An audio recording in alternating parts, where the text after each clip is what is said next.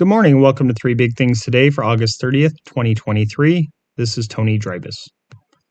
Grain and soybean futures rose overnight amid increased tensions in the Black Sea region. Russia, which has launched attacks on Ukraine since February 2022, said it destroyed four Ukrainian military boats carrying as many as 50 Special Forces members. Moscow said in a statement the boats were carrying landing parties when they were destroyed. Russia also claimed to have repelled a drone attack near ports in Crimea. Ukraine, meanwhile, reportedly launched drone attacks in several re- regions of Russia, leading to shutdowns at airports in and around Moscow. Turkish President Recep Tayyip Erdogan is expected to visit the resort town of Sochi, the site of the 2014 Winter Olympics, to meet with Russian President Vladimir Putin to discuss reopening the Black Sea Grain Initiative. A date for the meeting hasn't yet been announced. Two ships have sailed from Ukrainian ports despite threats from Russia that any vessels moving out of the area may be targeted. Russia backed out of the initiative in mid July, claiming the United Nations and Western countries weren't living up to the end of the agreement. Wheat futures for December delivery rose six and a quarter cents to 606 and three fourths a bushel overnight on the Chicago Board of Trade, while Kansas City futures added two cents to 731 and a quarter a bushel. Corn futures for December delivery gained four cents to 490 and three fourths a bushel.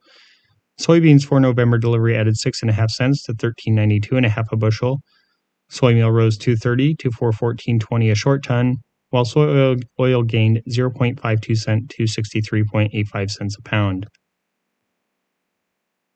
Rainfall slowed the wheat harvest in North Dakota, the biggest grower of spring varieties in the U.S., in the seven days that ended yesterday, according to a report from the North Dakota Wheat Commission. About 54% of the spring wheat crop was harvested as of Sunday, up from 39% a week earlier, but still well behind the prior five year average of 63%, the Ag Department said in a report this week.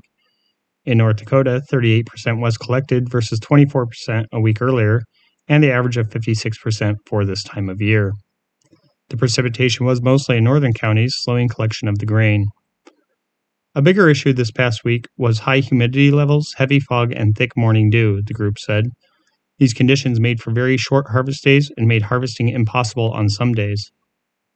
Warmer temperatures and fewer chances of rain are expected in the coming week, week which likely will help accelerate harvest. About 37% of U.S. spring wheat was in good or excellent condition at the start of the week, down from 38% a week earlier, the USDA said. At this point last year, 68% of the crop earned top ratings. Durum collection also was behind due to rainfall, high humidity, and excessive dew in the mornings, the commission said. About 26% of North Dakota's durum wheat was harvested as of Sunday, up from 15% a week earlier, but behind the normal 45% for this time of year. Yields so far have varied from below average to above average, and quality appears to be good with no major issues reported, the report said. In weather, Hurricane Idalia has intensified and is now a Category 4 hurricane with wind speeds of about 130 miles an hour, according to the National Hurricane Center.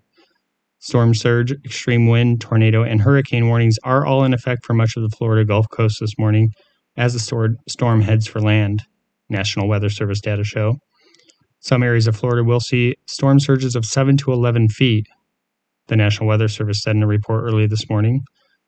Flooding is expected to last through tomorrow morning, and rainfall amounts are forecast from 3 to 6 inches in affected areas. Much of Nebraska, meanwhile, is under an air quality alert due to smoke from Canadian wildfires.